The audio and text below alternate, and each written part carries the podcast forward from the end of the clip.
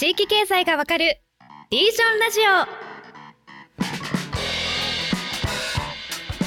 オ。それでは本日も参りましょう。地域経済がわかるリージョンラジオシーズン2木下さんごさんよろしくお願いします。はい、よろしくお願いします。はい、よろしくお願いします。ということで、なんか最初にあのテーマを話すおじさんみたいになってますけど、あの 今回はお願いしますえー今回はですね、地域が衰退する原則の第3回目ということで、これまでその地域発展の原則としての輸入置換っていう話をずっとしてるんですけれども、まあ、その逆側で、その地域が衰退するにもまあ原則がありますよねということで、そのポイントを学んでいきたいなと。えーその3回目の今回は、供給地域っていうキーワードがあるんですね。この供給地域って何のことかっていう話なんですけれどもあの輸入地間によってその豊かに発展する地域や都市に対して、えっと、そういった地域にですね、えっと、一部の特産品だけを生産して供給する地域のこと、うん要はその一部の特産品の生産に特化した産業構造を持っている地域のことを供給地域っていうふうに言う。でまあその一見、まあ、供給地域は一部の特産品を生産してそれをまあ他の地域に輸出して潤ってるんでじゃあ輸出ができる製品があるんだから、作れるんだからいいんじゃないの？っていうふうにまあ思ってしまうんですけれども、うん。実はこれはその衰退の原則にもうどんずばで当てはまってしまうと。うん。いうことで、まあ、それはなんでなの？っていうのを今回はまあちょっと掘り下げていきたいなというふうに思います。はい、はいっていうところでじゃあその供給地域ってじゃあどんなところよっていう話で、まあ、一番その象徴的な国家レベルで供給地域をやってた国がすげえ豊かに繁栄した後一気に衰退したっていう話があるんですね。うんえー、とそれがその南米のスイスって呼ばれてたウルグアイの例がありまして、まあ、ウルグアイってその数世代にわたってそのヨーロッパに羊の肉と毛と皮を輸出することだけに特化してめちゃめちゃ繁栄したらしいんですよ。で1950年ぐらいまでその世界で最も包括的な福祉国家を築いて、うんまあ、それで南米のスイス美しい国っていうふうにまあ称されたらしいんですね。でなんですけどあの、まあ、戦後に終戦後にその欧州諸国でその肉とか羊の毛の生産とかウールの生産とかがまあ復活してうんもう輸入しませんよってなってその輸出市場がもう劇的に縮小した途端そのウルグアイがもういくら羊の肉とか毛とか皮を売ろうと思っても、まあ、どこも買ってくれないっていう状態になったらしくて、うんでウルグアイはそれらしか作ってなかったんでその消費財とか生産財のほとんどはもう輸入に依存してたらしいんですよ。なるほど。なのでもう消費財も手に入らない生産財も手に入らないっていうところで、まあ、めちゃめちゃ困ったと、羊以外の輸出材を生産する手段がなかったっていうことらしいんですね。まあ、それであのその後鉄鋼とか繊維とかまあなんか即成的にその工業化をしようとしたらしいんですけど、まあ、慣れてないんであの結局頑張って工場作ってその鉄鋼とかやってみたんだけど輸入品よりももうはるかにコストは高いし品質は低いんで大失敗に終わっちゃって、まあ、今に至ってるみたいなその話らしくてですね、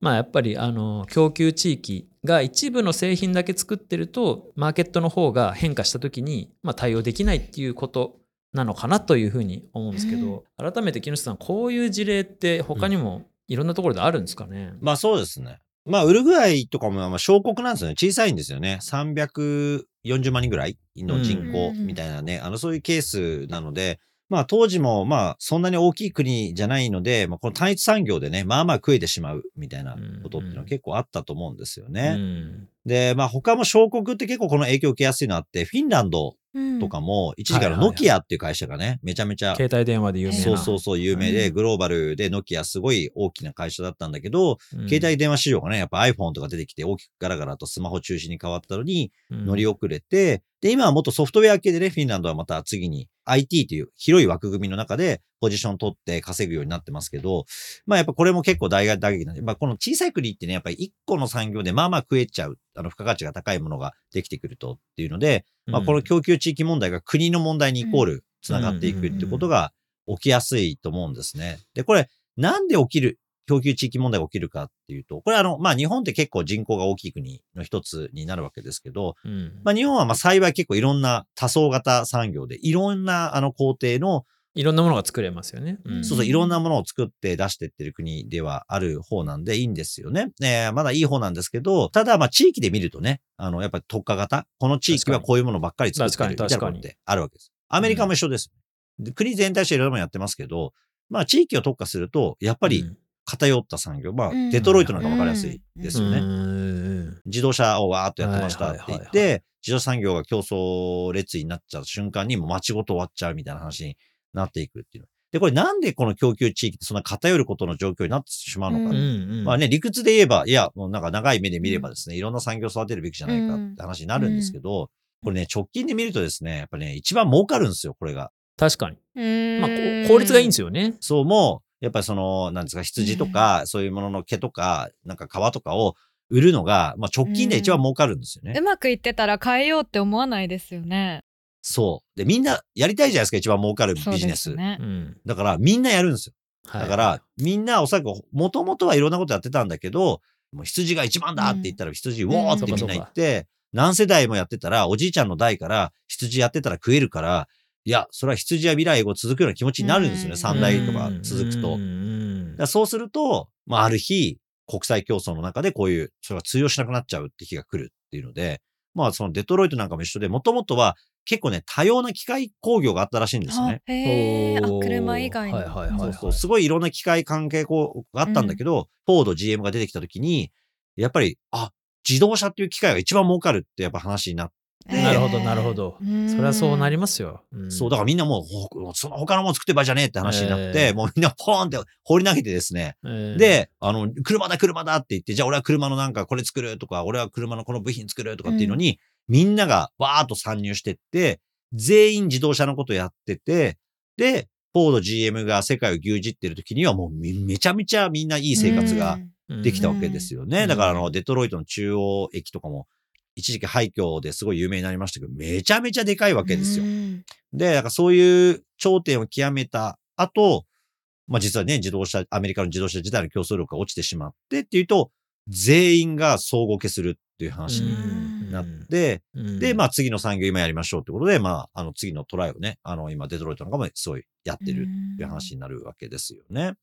らこれあの、やっぱりあのね、この供給地域が極端に発生する、単一供給だけで食っていくみたいな地域が発生するっていうのは、合理的だからこそ発生するって話なんですよね。うん、確かに。それが一番合理的なんですよね。短期的には合理的なんですよね。うんそう。だけどほら、まあ僕らはもうそんな何百年も生きないから、そうすると、まあやっぱね、50年、100年後の飯よりも、うん今日明日の飯だって話にやっぱな確かにる確かに。とですね、まあやっぱりみんなが一番儲かる産業にガーッと集結していくっていう話に、やっぱりなっていくっていうのをね、まああらゆる時代において変わらない。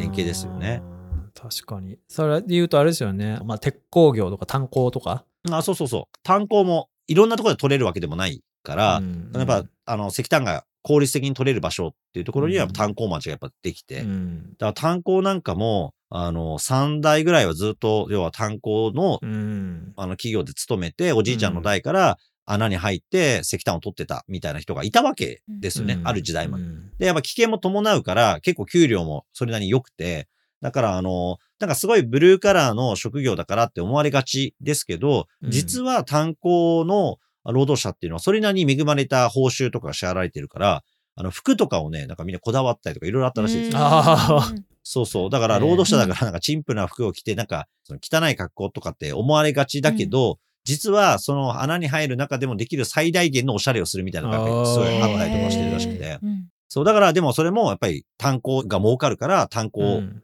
一直線にみんなこう、わーってやってて、でも炭鉱が終わってしまうと、うん。まあ、やっぱりね、夕張とかもそうですけど、うん。だからまあ終わらないで次にどうにかつなげようってやった、一つがあの福島のね、あのいわきの炭鉱の後に、あのスパリゾートハワイアンズですね、今ああ、なるほど。あれ、そういうことか。あれなんかはもともとそのなんかいわきの炭鉱自体はもともとがもう掘ってる時に、穴を掘るから、あそのいわきは特にあの温泉が噴き出してるのうん。を排水処理をしなきゃいけないっていうので、もう組み出し用のポンプがめちゃめちゃ大変だったらしいんですよね。ね。まあそれを逆手に取って、うん。あの、じゃあ膨大なその温泉を使って、まあああいう、まるでハワイが常磐に現れるみたいなね、当時の日本人にとってはもうハワイイコールハワイ。もう夢の島みたいになってるから、まあこれあのね、あの、フラガールっていうね、映画が昔ありましたけど、そのイメージですね。うんですよね。まああれなんか見てもわかりますよね。もうおじいちゃんとかひいじいちゃんの代からね、穴に入ってんだみたいな話あって、うんそんな炭鉱がなくなるわけねえだろみたいな話になるわけうんですよね。なくなるんですけど。だからまあそれがこの供給地域の偏った産業ではまあ起こりうる話で、だからまあこのあの鉄鋼とかもそうですよね。まあ要は北九とかもそうだったし、最近直近で言えば広島の呉とかも、まあ今の日本製鉄とかがやっぱ航路を落としていくみたいなタイミングで、やっぱうん。もう結構まあ数千人単位のね、関連するうん。人たちが、まあ、あの、雇用を失っていくっていうね、話になる。でも、それなんでじゃあそんな膨大な人数が製鉄とかね、それ関係で来るのかっていうのは、うん。それはやっぱ製鉄がそれなりに稼げたうん。時代があって、うん。それが合理的だったからこそそこにみんなが来て、で、製鉄もやり、造船もあって、だからまあ、クレル人たちはね、ヤマトはここで作ったって話に気持ちがあるわけですよ。うん。こういうね、あまりにも膨大な人が飯が食える規模があって、うんかつ収益力の高い産業っていうのは、まあ、暴力的になんか集約される供給地域を発生うんさせる力があるし、させてしまううん部分っていうのがあって、ただこれはまあ未来永劫はなかなか続かないですよね。いやでもそれで言うとその供給地域がその未来英語続かなくなった瞬間に衰退の道になかなかもう止めづらい状態になると思うんですよね。そうですね。だから短期的にっていうか個人個人でその個別体的で考えると儲かってる間はやるで儲かんなくなったらもうその地域を捨てるみたいな 動きが個人で言うとなんかもう合理的になっちゃう。ああそうです。まあまあ、基本はまあそうなりますよね。あの多くの人は離れざるを得ない。やっぱ自分でじゃあその地域で自分で独自の仕事が作れるかっていうと、まあなかなかそこまで至らないってことがやっぱ多かったりするので、うん地域によって、まあ、多分ヨーロッパも多いんですよね。工業関連で栄えたけれども、あの、スペインのね、その、あの、それこそバスク地方のね、あうんの、中心都市のビルバオなんかも、製鉄とか造船で結構栄えたそうなんですけど、うんまあ、そんなの全部ダメほどになってしまった。あと、旧市街地側だけをもう割り切って、もう旧市街地側だけでどうにかしようっていうことで、まあ、観光産業とかでね、やったり、あと金融関係を一応、まあ、あの、集約しようっていうのでやったりとかっていうので再生したりしてたりするわけです。供給地域からの再生っていうのもできるんですね。あるあるある。うんこれはまあやっぱりう、んあの、さっきみたいに、供給地域だって、その、スムースに行くとは限らないです。やっぱ地獄を見るっていうタイミングが来るんですよ、はいはね。いはいはい。だけど、まあ、地獄の死の谷を越えて、次の段階にシフトするってことは、もう十分にありますよね。ちなみにその時って、その次の単一産業はい。にシフトするのか、それとも多様産業に分散していくのかというと、どっちの流れがいいんですか？まあでも基本多様産業化しますよね。あのやっぱうんり基本ね、あの、極端な供給地域っていうのは製造業なんですよ、やっぱり。うん製造業中心なんですよね。で、まあその後の再生っていうのはサービス産業とかなので、そっか。だからバスクは食に行ったって感じなんですそうそう、だから食、観光業って結構曖昧で、旅客もありますよね。人を運んでくる飛行機とかバスと確かに。いろいろ複合ですよね。複合産業なんですよ。あとは飲食ももちろんありますし、宿泊も当然成立するし、うん。アクティビティとかもあるし、まあ、例えば、まあ、バスクもそうですけど、ああいうグッケンハイム含めた美術館とかね、アートとかそういうものっていうのもうん、まあ、ちょっと関連して出てくるっていうので、結構、まあ、ちょっと多様なんですよね。そのサービス産業として。人が移動して何か消費をするっていうのが観光産業なんで、うん、まあ、そういうところに移行したり、もしくは、まあ、あの、もうちょっとその、地域全体の中心的な拠点、そのバスクのビルバオなんかもそうですけど、中心拠点として、そのビジネスセンターとかをある程度うん集積しようっていうことで、うんまあやっぱり金融業とかはね、必ずそのバスク地方でも必要なわけなんで、うんじゃあそれを拠点をビルバオに置きたいって思うようなエリアにこれ変えてみようと。まあこういうのね、まあみんな工夫をして、やっるほど。ていきますよねなんかあんまり複合的なもののイメージがこれまでなかったですね。観光ね、そうですね。観光ってね、あの、いろいろあるんですよ。観光産業って言っても。なるほど、ね。じゃあ、その単一でやってしまったことの、まあ、一度うまくいかなかったっていうところからの学びとして複合的なものになっていった。はい。うんあとはまあ農業関連の製品ですよね。まあヨーロッパなんか特に強いうんもので、供給地域でずっと頑張っているものっていうのがいっぱいあるんですよね。やっぱそのワインとかチーズとか含めて。で、これはやっぱ生産地ブランドで守るっていうところでどうにかまあ勝負をかけるっていう、その、なんだろうな、あの、これやっぱヨーロッパの国々は ISO とか作ってるのとをね、起案してるのはヨーロッパ圏だったりとかするのと一緒で、ヨーロッパはね、世界標準っていうのはすごい好きなんですよ。はいはいはい。うまいですよね、そういうの作るのが。うんそう。いやらしい。うんで、これあの、世界標準とかっていうのが自分たちが勝手に都合よく作るんだけど、だから、例えばシャンパンはシャンパーニュ地方じゃないとダメですよって有名な話じゃないけれども、まあ、ブルゴーニュとかもそうだけど、世界中でワイン生産地はどんどん増えてるわけですよ。うん。もう山ほど。だけど、もうこの地域って供給地域を絞って、名称は他に使わせないで、かつ量はそんなに増やさないっていうことで、まあブランディングを輸出製品として保つのって、だってみんながそれをそうですねって言ってくれなかったら成立しないわけですよね。うんなまあロシアはなんかあの関係ないって言って、プーチンさんが ロシア産のスパークリングもシャンパーニュって呼ぶっていう、なんかそんな話になったらしいですけど。まあそういうのって普通に横行するわけですよ。うん普通に。あの別に、え、なにお前の地域を買って言ってるだけだろって言ったら終わりの話ななんだけど、まあそれを商標権とかいろんなもので守っていくっていうグローバルなこの仕組みをね、うんえーヨーロッパというこの旧覇権国がある国はやらしくやるわけですよ、そういうのを。そうすると、この今の供給地域のアドバンテージをそんなに変えずに、えーまあかなり500年単位で反映してるみたいなことも中にもあったりする。そういう戦略も、まあ、高度な戦略を取れば、まあ、知財とかも駆使してやれば、やれる地域もあるっていう感じですね。そう。うん、そう。だからそれはどちらかというとあの、ハイテクじゃないから。ローテク産業だから。そうですねそう、土地から取れるものとかで製品加工するものなんで、ここの土地じゃなきゃダメっていう必要性がある。でも鉄とか関係ないんです。石炭とかね、鉄とか厳しいですよね。そういそうう消費財じゃないから。そうね。ブランドこの山から取れた石炭だから、ありがたいエネルギーとかないじゃないですか。3倍の値段とかになんないですからね。そう。だからそれは別に同じエネルギーだから一番安くて効率的なやつがいいわって話になるし、鉄も一緒ですよね。同じ強度があって使えるんだったら別に世界中どこでもいいですわっていう話に、まあ、今までなってきたっていう感じですよね。まあちょっと国際情勢がまた変化するんで変わるとこあると思いますけど、まあそれぐらいまあ生産拠点どんどん移動していくんで、国としてもね、多分イギリスなんかもやっぱ産業革命でめちゃめちゃ工業力で儲けたけど、もう工業では無理だって悟った後に、次は金融だってことで、うん。あのシティってね、うん。あのやっぱ金融拠点を自分たちで絶対に持つっていうことをガシッってやってきたっていうのが、まあ、あの、うん自分たちのやっぱ力でやってきてるから、うんまあさらに今回ね、ブレグジットをして、うん自分たちやっぱ独自のポジションをもう一回確立するみたいなことにこだわるみたいなこととかもやっぱりあるんですよね。要は標準化すると、標準化の中心だけがやっぱ儲かるんで、うん枠外にされるとやっぱりちょっと儲からないっていうのもまあ出てきちゃうからね。うんなるほどね。まあいろんな戦略がありますけど、ちょっとまとめというか整理として、改めてその供給地域がピンチになる時っていうのはいつなんですか、あ、これはその供給してるものをうんもっと効率的に生産する地域が出てきたとき、ああ、なるほど、なるほど、なるほど。新しい供給地域の誕生みたいなのがやっぱまあ脅威になる。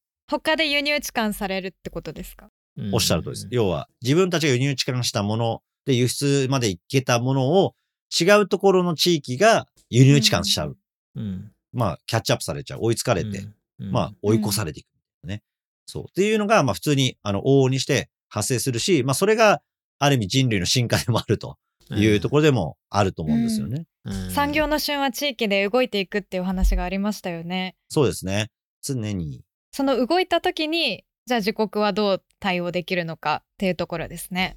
もう考えなきゃいけないんだけど、考えたくないんですよ、うまくいってる時。うん。っていうか考えづらいですよね。聞きたくないってなるんですよ。あ、いや、もうオタクのところもう50年後やばいっすねって言われて、そうですねなんて人なかなかいないんですうん。むしろちょっと逃げ切れるんじゃないかとかありますよねで、なんかみんな逃げ切ってほしいっていう希望があるじゃないですか。うん。だけど、まあ、だって北九州とかね、さっきの呉とかもそうですけど、まさか日本の、あの、製鉄業界がですね、こんな状況になるなんてことは、うん。半世紀前には誰も予測してないとですね。なかなかか厳しいみたいな感じで8年代もなってきてるとはいえ、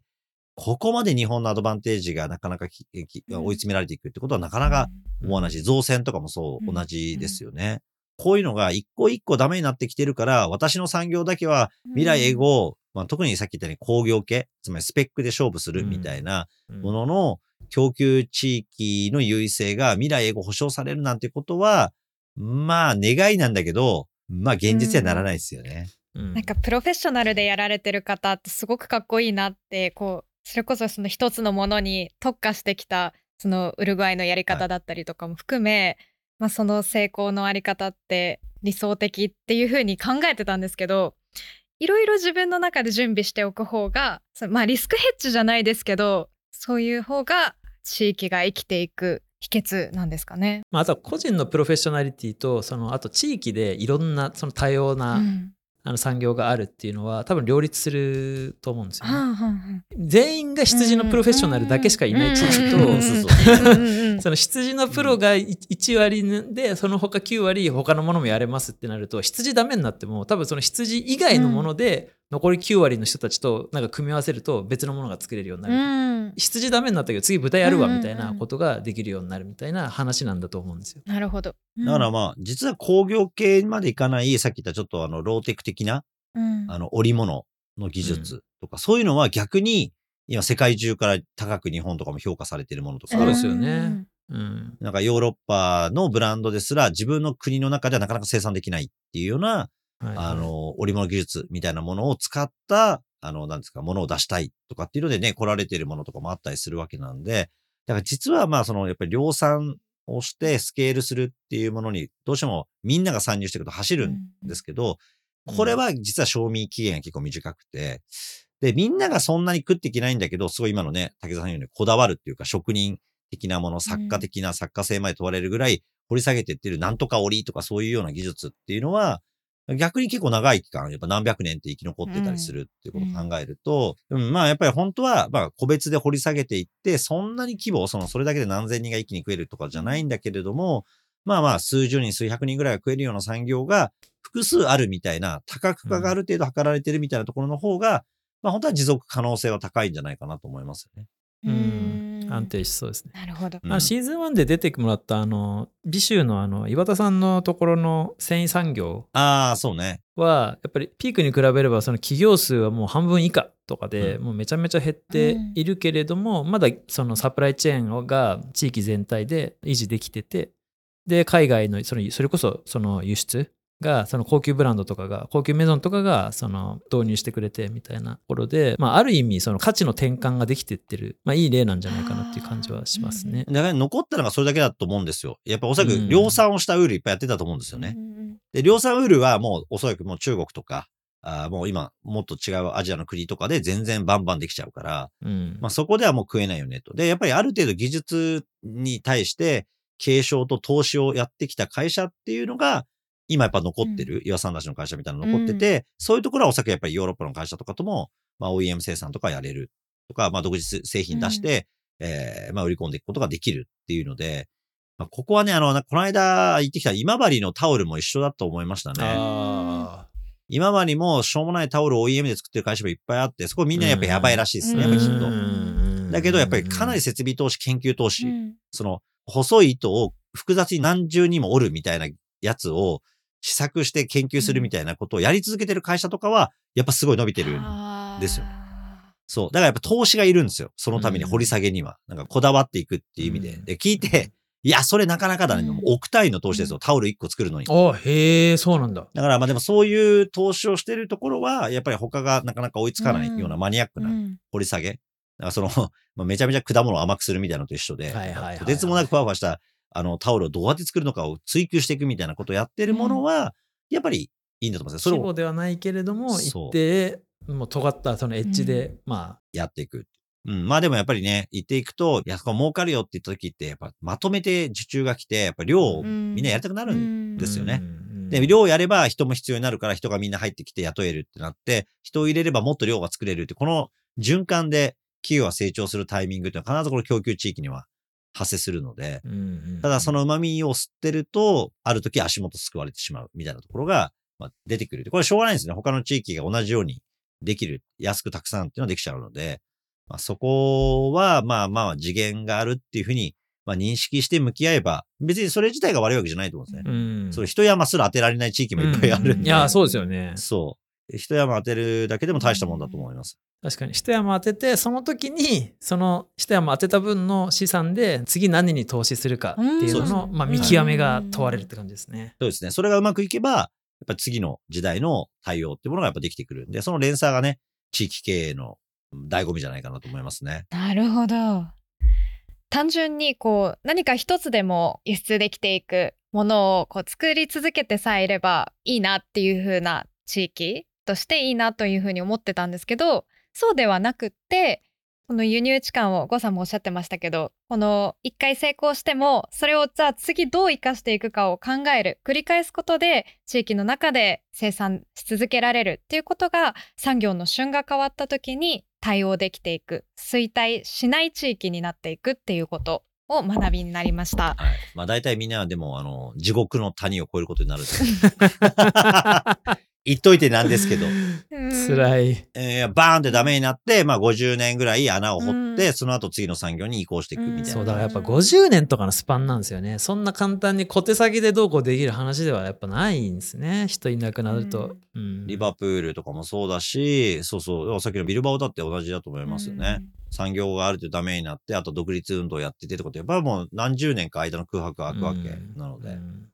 まあそこはね、うんまあでもこれはもう宿命なんで、まあやっぱ都合よく自分たちだけは幸せに生きていくなんてことはできないんですよね。うん世界中競争してるから。うんそう、だからまあその中で巧みにね、さっきのライセンスだったりとか、ブランディングだったりとか、えーもうやりつつ、あとはまあ自分たちでいくつかのこのね、飯を食っていく過程をね、地元の中で主力じゃないものも、ちょっとまあ見てみようかなっていうふうになる人がいるといいんですけどね。うんまあそういうのは必要だって認識できるだけでも違うと思いますけど、でもそういう時に TOTO の事例とか思い出すと本当いいかもしれないですよね。陶器ではなくてトイレに行くとか。ああ、そうですね。んそう、だから、陶器っていうね、だって最初お皿をね、のりたけで作ってて、で、その後、TOTO っていうね、便器とかを作るようになって、プラス日本外資とかでね、あの、で、送電網とかの外資を作って、こういう適切な多角化っていうのがですね、本来経営を安定させるんですよね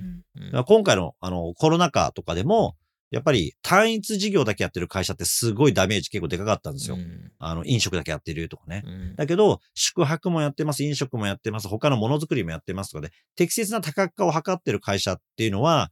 比較的にあの経営が安定したっていうところがあって、うん。やっぱあらゆる物事ってですね、地理的にもね、多分最近災害がすごい大きく起きるんで、特定地域だけで営業やってると、その地域がダメージを食らうとですね、もう本当に会社的に結構大変なことになったりするんですけど、まあ3拠点ぐらい持ってたりとかすれば、まあ、あの営業的にはね、続けられるから、うんあの、そのダメにはならないっていうので、まあ適切なこの多角化っていうものとね、日本人はね、なんかさっきの武田さんよううんに、一個にうん入魂みたいなのが、あの、そういう、あの美談になりがちなんですけど、まあ実はそういうことばっかりではない。うんあの、多角化も適切にやっていったり評価しなきゃいけないんじゃないかなと思いますね。うんなるほど。はい。ということでちょうどお時間となりました。リージョンラジオシーズン2本日はここまでとなります。最後まで聞いてくださったリスナーの皆さん本日もありがとうございました。ありがとうございました。おしまいに番組からお知らせです。ニュースピックスリージョンではアプリ上で地域経済に関するさまざまなコンテンツを配信しています。また番組へのご意見ご感想をお待ちしています。ぜひハッシュタグリージョンラジオでツイートいただけると嬉しいですそして来週の配信は1回お休みとなります。次回は9月25日配信となりますのでぜひ次回もお楽しみに。それでは次回も地域経済の未来についてディープに学んでいきます。またお会いしましょう。